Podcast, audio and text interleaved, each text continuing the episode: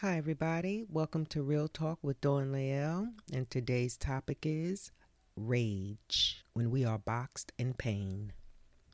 Rage is an uncontrollable emotion, it is anger's last step.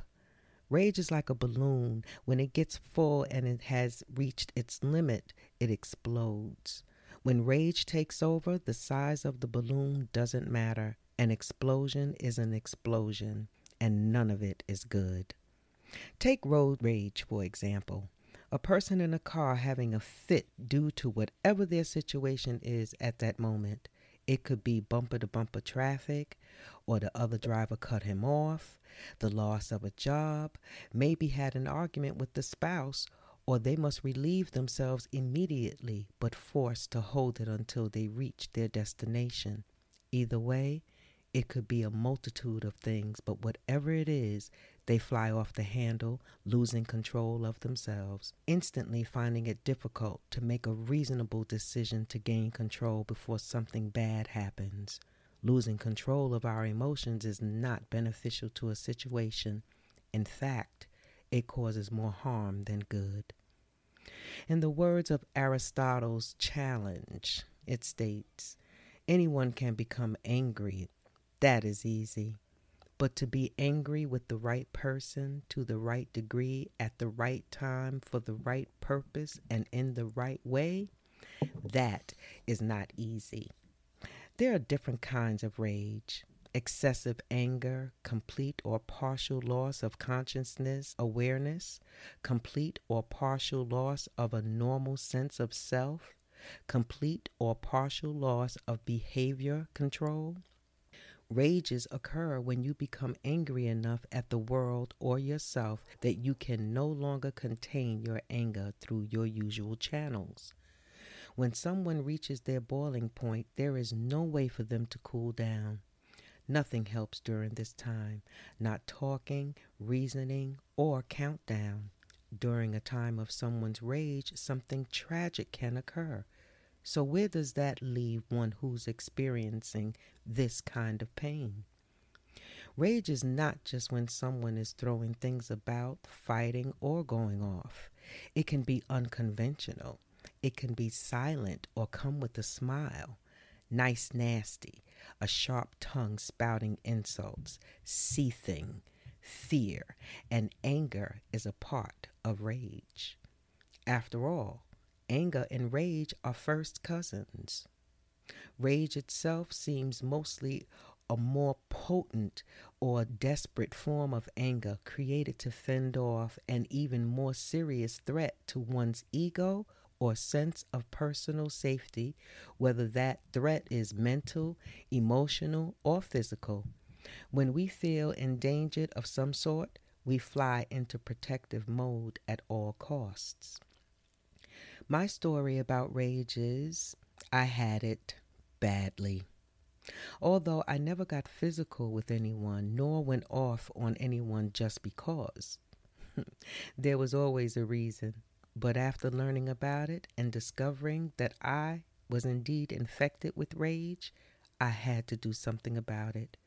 It was my responsibility to learn all I could and accept that I was responsible for my rage, not the other person's. I took the necessary steps to this process.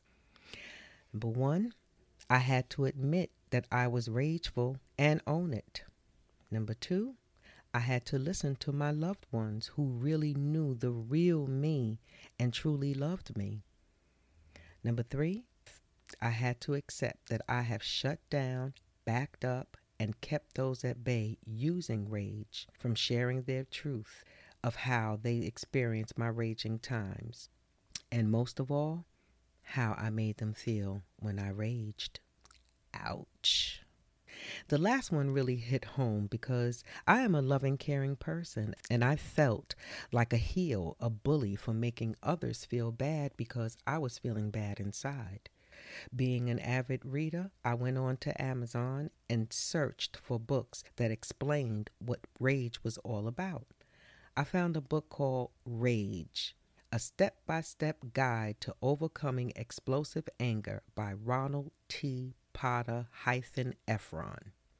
This book hit the nail dead on its head for me. It was like he wrote this book especially for me. He answered my rage questions. The four major questions he asks are Number one, why am I this way? Number two, what makes me different from other people who never rage? Number three, was I born this way?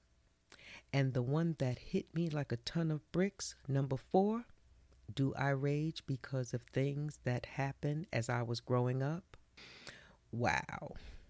So I asked myself, where did my rage come from?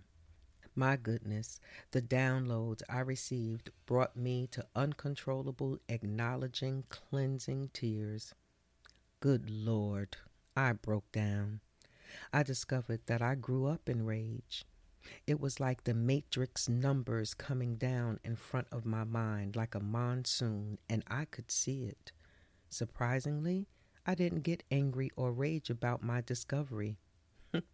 If anything, I felt relieved that I located where my rage came from and why my pain was relevant. So I'm asking you are you aware of your rage? What do you do when you become enraged?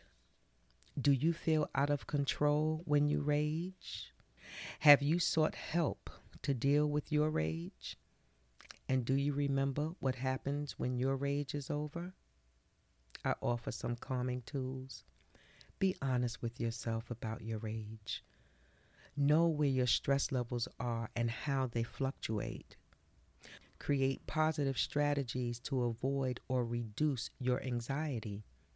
Create a toolbox for yourself that can assist in calming and practice taking breaths.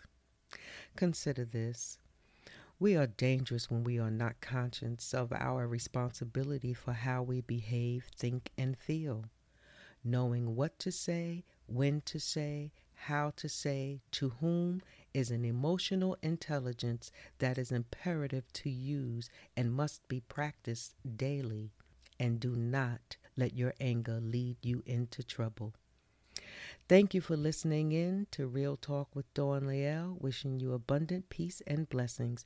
You can follow me on Facebook and Instagram at Real Talk with Dawn Lael. You can also email me at Real Talk with Dawn Lael 718 at gmail.com. Bye for now.